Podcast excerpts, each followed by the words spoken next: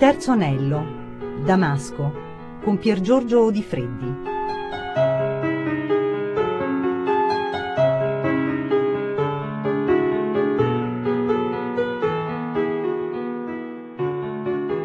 Sono Pier Giorgio Di Freddi, logico matematico dell'Università di Torino, eh, a Damasco. Stiamo parlando dei libri che eh, mi hanno influenzato nella vita. Prima volta abbiamo parlato della Divina Commedia, eh, libro che eh, ho cominciato da bambino praticamente, eh, non a leggere dall'A alla Z, però perlomeno a sfogliare. Poi abbiamo parlato dell'introduzione alla filosofia matematica, libro che eh, da adolescente alla fine delle superiori eh, ho letto e che ha cambiato veramente la mia vita perché mi ha convinto che avrei dovuto fare il matematico invece che l'ingegnere eh, verso eh, cui stavo, la strada verso cui eh, stavo andando. Abbiamo parlato dell'idiota della famiglia di Sartre che eh, ho letto invece qualche anno dopo, eh, quando ormai avevo finito eh, l'università e stavo facendo il militare nell'attesa di eh, partire per eh, gli Stati Uniti. E oggi invece parleremo di eh, un libro di Albert Einstein, uno dei grandi scienziati della storia, il più grande scienziato certamente del Novecento. Questo libro si chiama Idee e opinioni. È un libro in realtà che in italiano è uscito così, eh, è una collezione di, eh, di saggi, di, di, scritti molto frammentari, tra l'altro, ed è in realtà eh, tre libri eh, di Einstein messi insieme. Un libro del 1934 che si chiamava Il mondo eh, così come lo vedo, un libro del 1950 che si intitolava Dai miei ultimi anni, cioè cose che arrivano dai miei ultimi anni, e poi eh, nel 1953 La mia visione del mondo. Naturalmente Einstein morì nel 1955, quindi questi ultimi due libri, così come d'altra parte diceva il titolo di uno, Dai miei ultimi anni, sono opere eh, mature, molto eh, vicine al, all'anno della sua morte, mentre invece il primo, Il mondo così come lo vedo, del 1934, è un libro dell'Einstein maturo ormai già come scienziato, già premio Nobel eh, da una decina d'anni, già scopritore della teoria della relatività, però nel pieno della sua attività scientifica. Quindi una bella visione eh, panoramica di quelle che sono state le idee eh, e le eh, idee non soltanto scientifiche ma anche le convinzioni politiche e religiose di Einstein.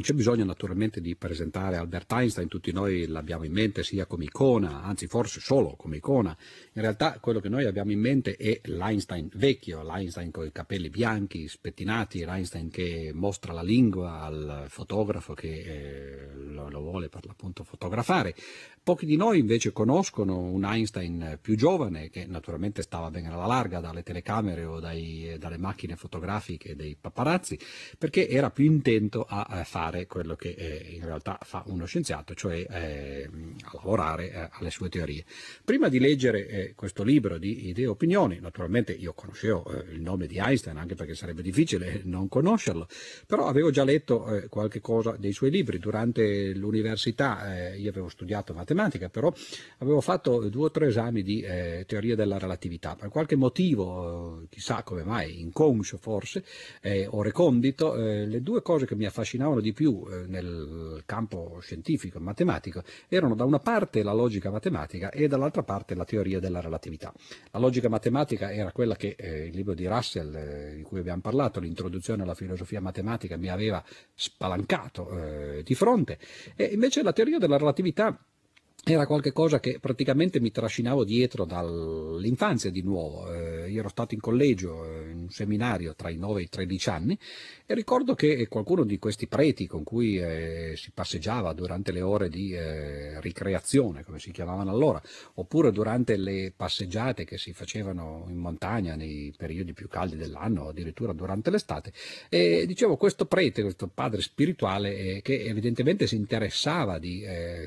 di cose scientifiche o perlomeno aveva, aveva, letto da qualche parte e aveva cominciato a parlare qualche giorno di, di relatività e questo, quindi come succede ai bambini queste parole entrano dentro, rimangono lì, si sedimentano, sono un po' come il granellino diciamo che viene inserito dentro l'ostrica e poi alla fine col tempo produce eh, una perla. Ora eh, l'idea della relatività eh, mi era appunto sempre rimasta fin da bambino, eh, avendo fatto le superiori come accennato in punto puntate precedenti come geometra, naturalmente non era mai eh, affiorata. Quando arrivai all'università, eh, ovviamente eh, mi ricordai di queste parole, di questa cosa che tra l'altro eh, mi aveva affascinato in particolare perché eh, un prete ovviamente non, la, non l'aveva studiata, l'aveva soltanto sentita così appunto nominare e ne aveva una vaga idea come si poteva leggere probabilmente da qualche giornale. E allora l'idea che lui avesse detto che erano cose assolutamente incomprensibili, che lui non avrebbe mai capito, è stata quasi una uno stimolo per dire, bah, insomma, in fin dei conti sto facendo una laurea in matematica,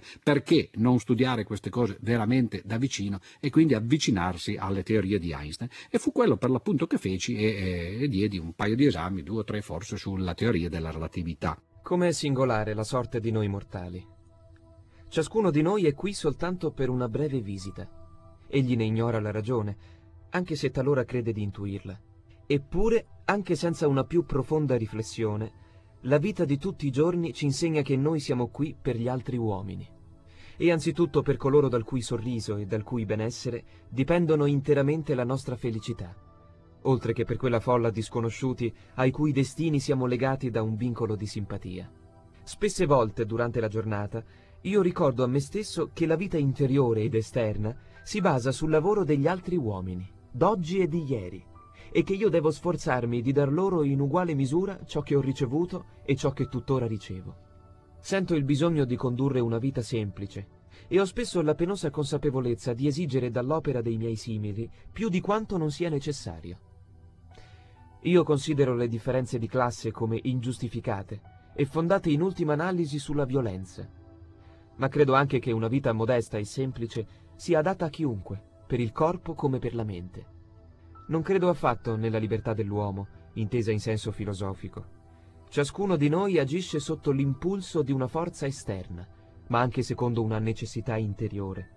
Il detto di Schopenhauer, un uomo può fare ciò che vuole, ma non può volere ciò che vuole, mi ha vivamente ispirato fin dalla giovinezza. Quelle parole sono state per me un conforto nelle avversità della vita, mie e altrui, e una fonte inesauribile di tolleranza. Una tale consapevolezza serve ad addolcire il senso di responsabilità che facilmente ci paralizza, evitandoci di prendere troppo sul serio noi stessi e il prossimo. Si è così condotti a una visione della vita che riserva agli humor il posto che gli è dovuto. La ricerca sul significato e il contenuto della propria esistenza e di quella delle altre creature mi è sempre parsa, da un punto di vista obiettivo, priva di significato.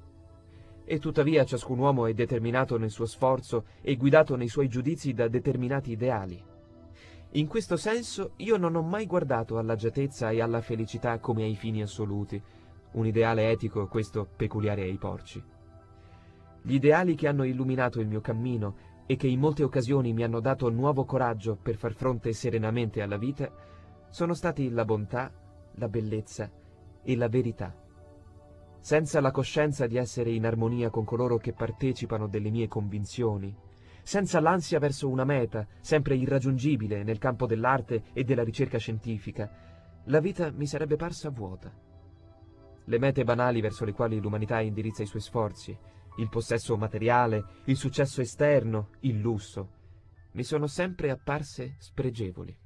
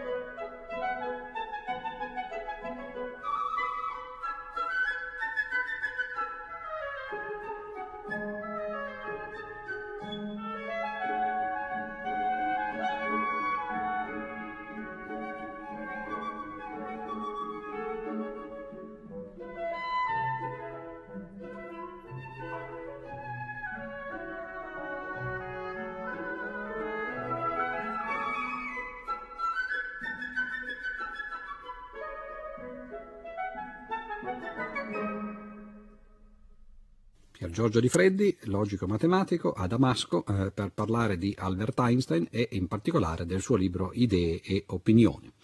In realtà non siamo ancora arrivati al libro perché eh, stavo raccontando che eh, da bambino avevo sentito parlare delle teorie di Einstein, di questa teoria della relatività, anzi in realtà poi scoprì le teorie della relatività perché c'erano due teorie diverse, una la teoria del 1905, quella della relatività speciale, e l'altra la teoria del 1915, la relatività generale. Naturalmente l'interesse di queste teorie era che per la prima volta nella storia dell'umanità, nella storia della cultura, si potevano fare, eh, ed erano state fatte appunto dallo stesso Einstein, teorie sull'intero universo, si poteva modellare matematicamente quello che era eh, l'universo, cercare di scoprirne eh, l'evoluzione temporale, vedere se aveva avuto un inizio, eh, se avrebbe avuto una fine e così via. E quindi naturalmente teorie che hanno un interesse eh, non soltanto matematico e fisico, ma anche un interesse filosofico, letterario, mitologico, perché eh, rispondono per la prima volta in maniera scientifica a domande che l'uomo l'uomo si è posto da sempre, cioè le famose domande chi siamo, da dove veniamo e dove andiamo, lo rispondono non in, nel, nella maniera in cui lo farebbe la biologia, appunto andando a cercare di capire meglio qual è l'uomo stesso, no? bensì, eh, o come faceva per esempio Sartre, alla sua maniera, nell'idiota di, di, famiglia, della famiglia di cui abbiamo parlato ieri, bensì rispondono in maniera cosmologica, cioè raccontano la storia del cosmo. E, ehm, Durante l'università naturalmente io lessi eh, il libro di, di, Einstein che si chiama, anzi in realtà lui ne scrisse due, uno è il significato della relatività e l'altro è semplicemente relatività, uno più tecnico e l'altro più eh, divulgativo in cui cercava in realtà sempre divulgativo alla maniera di Einstein, quindi mai facilissimo, diciamo, in cui cercava però di dire eh, eh, quali fossero le, le, le, idee più fondamentali della teoria della, della relatività, nell'altro invece un po' più tecnico, in cui cercava di dare uno sviluppo tecnico. Però mi era rimasta naturalmente la voglia di conoscere Einstein un po' più da vicino. Eh, Einstein ovviamente era morto nel 1955 e poi mai mi sarei sognato, in ogni caso, anche fosse stato vivo, di, eh, di avvicinarlo, cosa che poi invece in realtà ho fatto in seguito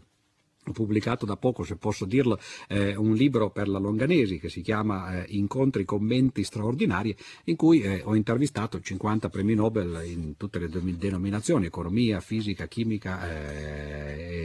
medicina e matematica, o meglio le medaglie Fields. Però all'epoca, dicevo appunto, l'interesse per eh, Einstein era un interesse puramente intellettuale, lui non c'era più, era però l'uomo che aveva suo, col suo pensiero eh, scientifico cambiato il modo in cui noi guardiamo al mondo in cui noi facciamo la scienza. E allora, eh, dopo aver studiato le sue teorie, dopo aver capito abbastanza bene, credo, eh, che cosa eh, lui avesse fatto da un punto di vista tecnico, rimaneva la voglia di sapere qualche cosa di più dell'uomo, Einstein, di che cosa pensasse da un punto di vista, per esempio, politico, religioso e culturale. E questo è quello che fece per l'appunto questo libro che si chiama Idee e opinioni. Durante l'ultimo secolo e parte del precedente, si sostenne da molti che esistesse un conflitto irreconciliabile fra conoscenza e fede. Nelle menti più evolute prevalse l'opinione che era tempo che la fede fosse progressivamente sostituita dalla conoscenza. Una fede non fondata sulla conoscenza era giudicata superstizione e come tale doveva essere combattuta. Secondo questa concezione, unico compito dell'educazione era quello di aprire la strada alla riflessione e alla conoscenza, e la scuola, in quanto organo preminente dell'educazione popolare, avrebbe dovuto servire esclusivamente a questo fine. Probabilmente sarà difficile trovare, seppur lo si trovi, il punto di vista razionalistico espresso in una forma tanto semplicistica, giacché ogni uomo avvertito vedrebbe subito quanto sia unilaterale una tale impostazione del problema. Ma è bene porre una tesi in maniera rigida e disadorna, se si vuole chiarire il proprio pensiero circa la natura. È vero che le convinzioni possono essere meglio convalidate dall'esperienza e dalla chiara riflessione, e sotto questo aspetto si deve essere d'accordo senza riserve con gli estremi razionalisti. Ma il punto debole della loro teoria è questo.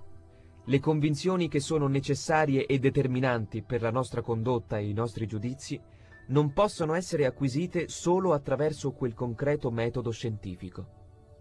Il metodo scientifico, infatti, può insegnarci soltanto in quale relazione stiano i fatti e in quale modo essi si condizionino fra loro. L'aspirazione a una tale conoscenza oggettiva è la più alta di cui l'uomo sia capace, e certo non sospetterete che io voglia sminuire le conquiste e gli eroici sforzi fatti dall'uomo in questo campo. D'altra parte è altrettanto chiaro che la conoscenza dell'essere non apre direttamente la porta a quella del dover essere si può avere la conoscenza più chiara e più completa di ciò che è, senza per questo poterne dedurre quale debba essere la meta delle aspirazioni.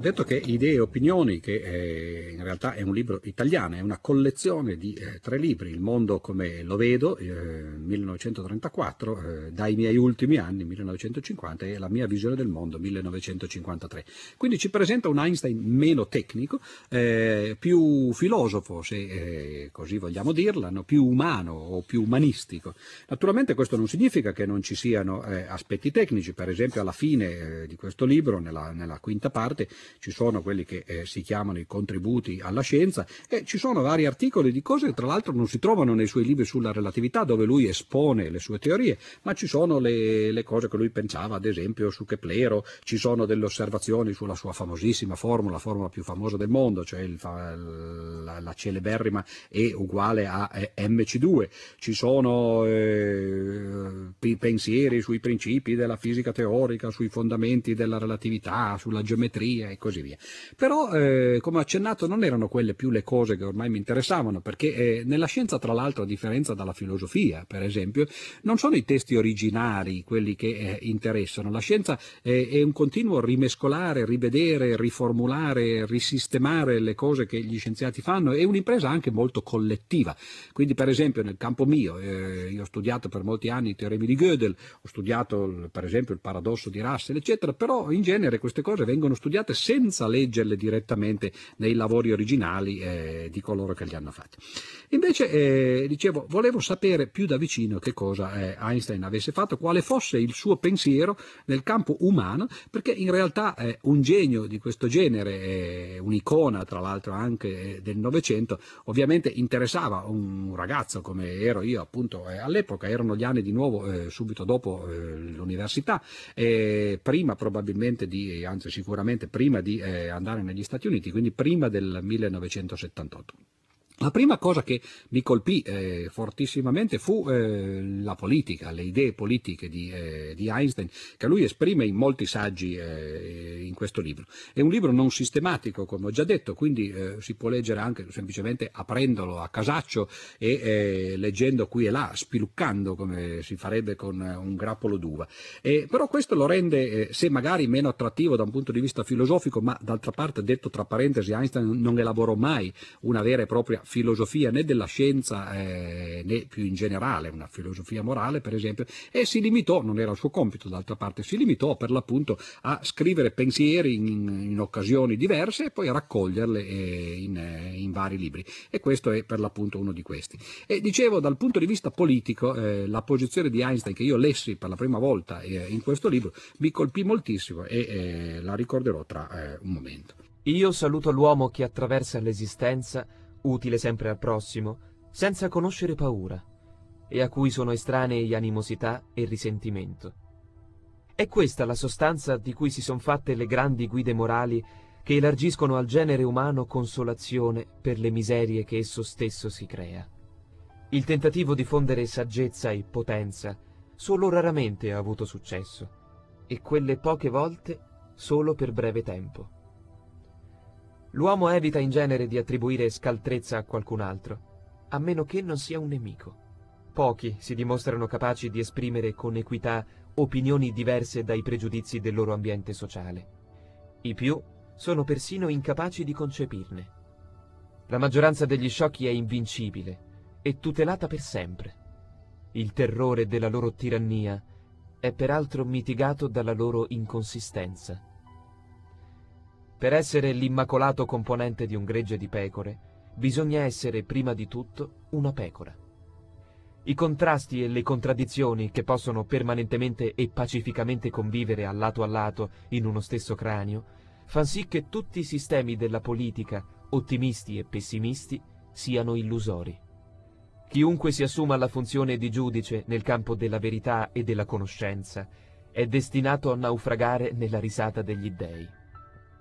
La gioia del guardare e del comprendere è il dono più bello della natura.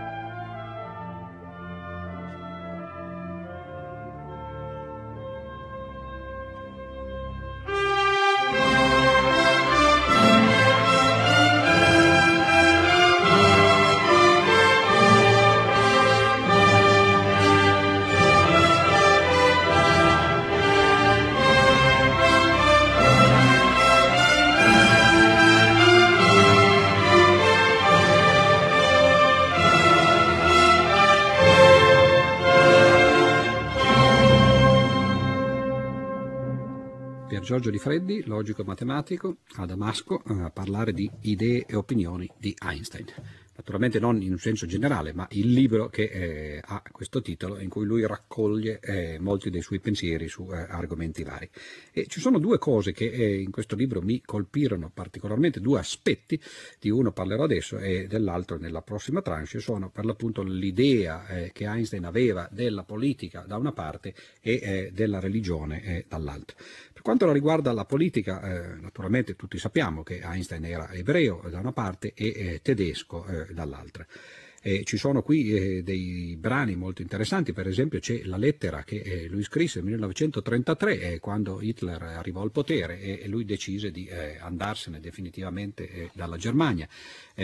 non soltanto perché era ebreo, in realtà la sua appartenenza all'ebraismo era abbastanza lontana, lui non era credente, come dirò tra un pochettino quando, di, quando parleremo dell'aspetto religioso, però naturalmente era culturalmente ebreo europeo, al punto che per esempio dopo la guerra, dopo la seconda guerra mondiale, gli offrirono di eh, diventare presidente del nuovo Stato di Israele. Lui però rifiutò, eh, rifiutò non soltanto perché non era un politico di professione, quindi probabilmente la cosa non gli interessava, ma perché appunto non, non era coinvolto direttamente nei eh, dettagli della politica. Una cosa però è chiara, evidente in, eh, in questo libro, soprattutto nella seconda parte che non a caso si chiama sulla politica, i governi e il pacifismo, ed è cioè che eh, Einstein era eh, assolutamente contrario eh, alla guerra. Era un pacifista eh, di quelli che oggi forse noi chiameremo no global eh, o di quelli che sicuramente si sarebbero opposti a eh, certe avventure militaresche che eh, sono state fatte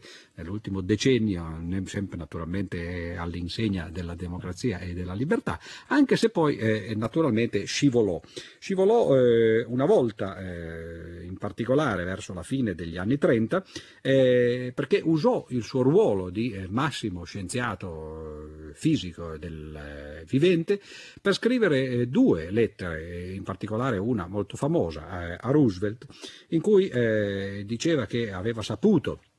che eh, c'erano state delle ricerche, lui non lavorava direttamente in questo campo, ma la sua famosa formula E uguale mc2 era un po' alla base della teoria per l'arma nucleare, aveva saputo che c'erano stati degli sviluppi tecnici in questo campo e eh, suggeriva al presidente Roosevelt di, eh, che anche gli americani eh, facessero ricerche. Fu una cosa che lui poi in seguito dichiarò eh, essere stata l'errore più grande della sua vita, una cosa di cui si pentì amaramente anche se poi in realtà la storia ha dimostrato dimostrato che eh, le decisioni di Roosevelt eh, erano state prese praticamente in maniera indipendente da quella stessa lettera, ma fu un coinvolgimento di cui appunto si pentì perché eh, la visione di Einstein era una visione per l'appunto cosmica e di rifiuto eh, completo della guerra, come risulta appunto da molti dei, eh, dei brani che stanno in eh, queste idee e opinioni, una visione che tra l'altro mi influenzò molto in quegli anni, tra l'altro anch'io avevo posizioni molto simili, naturalmente mutuate dalle sue. Finché me ne sarà offerta la possibilità, io risiederò soltanto in quei paesi dove regnino la libertà politica, la tolleranza e l'uguaglianza di tutti i cittadini di fronte alla legge. Per libertà politica io intendo la libertà di esprimere con la parola e con gli scritti le proprie convinzioni politiche. Per tolleranza il rispetto delle opinioni altrui. Tali condizioni fanno oggi difetto in Germania, dove si perseguitano coloro che più si sono adoperati per la causa dell'intesa internazionale,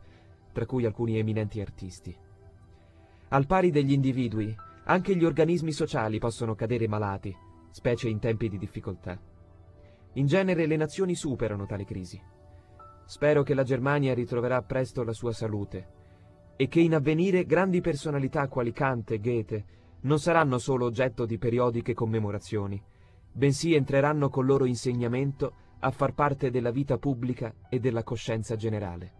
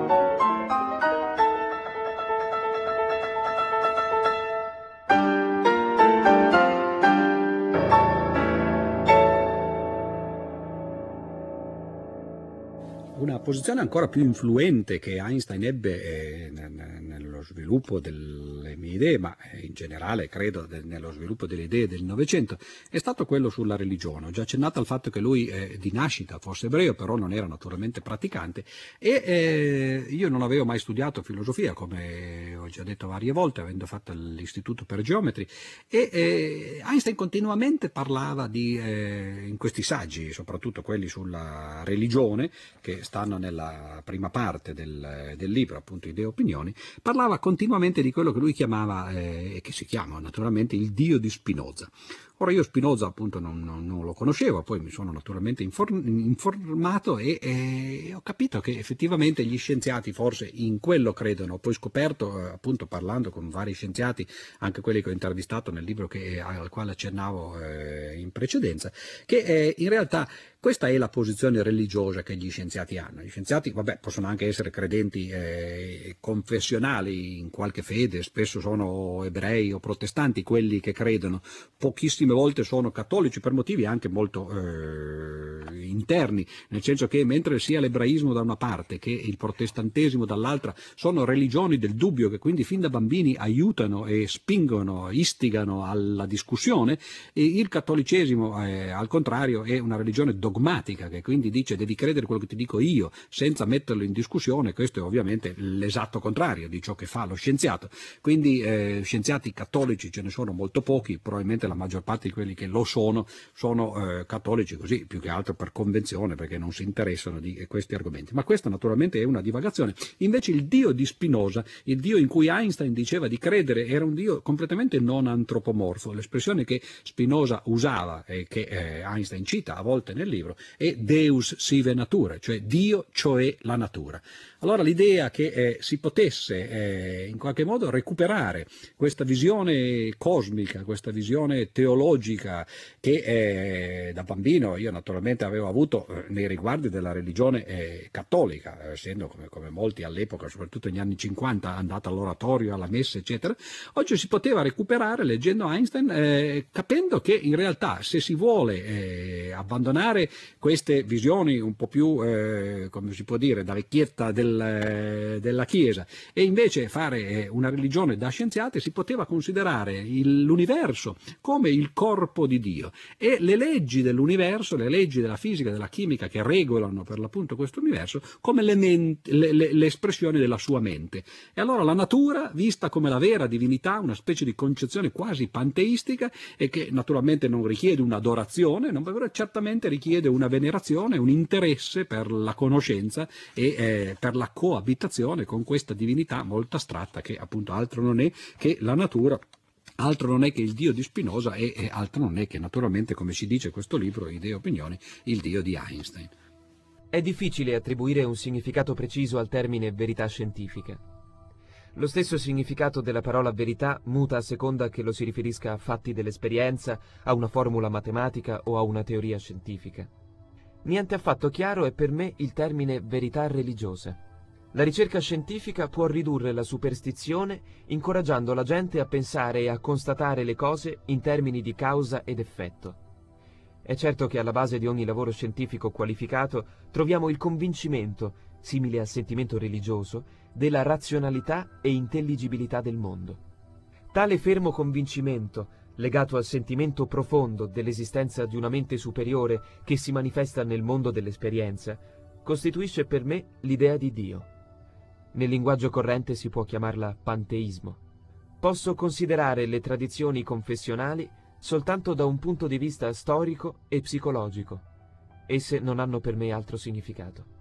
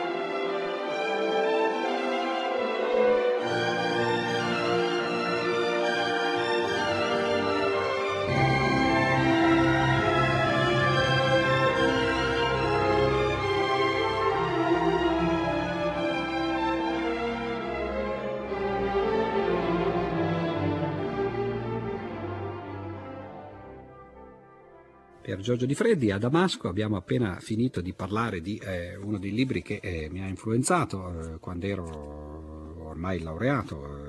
più che adolescente ormai, che stavo avviandomi verso la maturità, ed era idee e opinioni. Naturalmente, eh, come ho detto, eh, si trattava di eh, quasi una filosofia, una religione, un modo di reinterpretare eh, ciò che avevo studiato e che mi era interessato eh, scientificamente, in particolare la teoria della relatività, e rimetterla all'interno di eh, una visione culturale più ampia. E in questo Einstein fu molto influente, naturalmente influenzò non soltanto me, ma moltissime persone, soprattutto eh, nella prima metà del Novecento con le sue teorie e le sue opinioni, anzi meglio con le sue idee e opinioni come eh, in questo libro. Einstein, eh, anche lui, premio Nobel, tra l'altro mi accorgo che eh, gli ultimi tre libri di cui abbiamo parlato, cioè l'introduzione alla filosofia matematica di Russell, l'idiota della famiglia di Sartre e idee e opinioni di Einstein, sono tutti e tre per combinazione libri di premi Nobel, i primi due Russell e Sartre Nobel della e l'ultimo Einstein naturalmente Nobel eh, della fisica.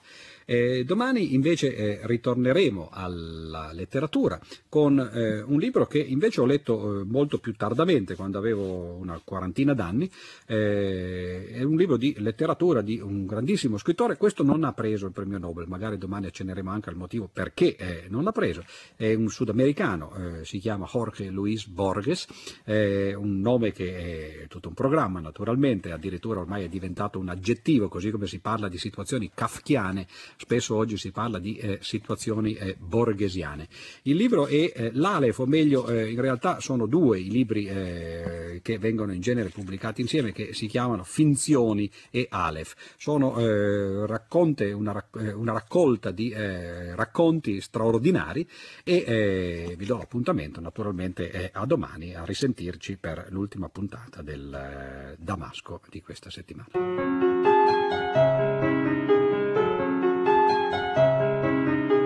Damasco con Pier Giorgio Di Freddi. Letture di Jacopo Venturiero. Collaborazione di Mariangela Spitella. A cura di Cettina Flaccavento. Il terzo anello chiocciolarai.it